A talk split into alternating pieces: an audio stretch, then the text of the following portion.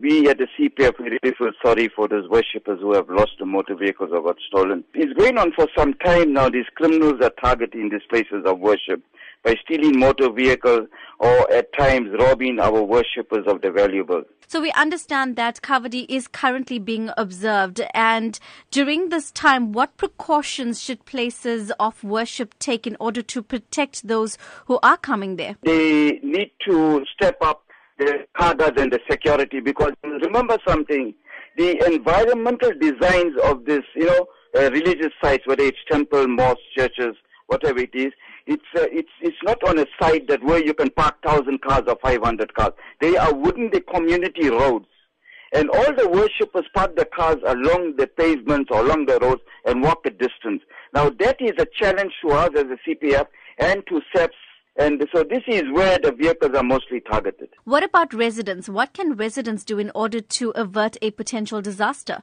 You know, we want people, especially if the gates are not automated. Don't take your car in a, like a T-bone parking. Just go and park in front of the gate, get off, and then go and open your gate. What happens? You are already boxed in, even if there's a potential hijack or somebody wants to steal your motor vehicle or something. When you are coming home, especially with the late evenings or nights, Phone your family members. A lot of people have securities as well.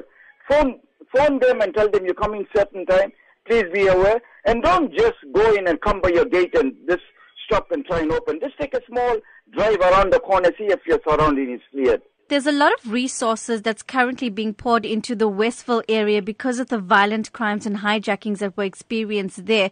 Do you think the same type of effort is needed in the Chatsworth area to curb crime like this? Definitely. We have also requested a meeting with the deputy uh, mayor most probably will be doing it in the next two weeks or three weeks or whatever it is. What's good for them has to be good for Chatsworth. As a CPF, what kind of efforts are you putting in place together with police in order to step up security efforts in Chatsworth? Um, you see, we have we have already stepped up our patrols, but what we totally need now is also the partnership from the community.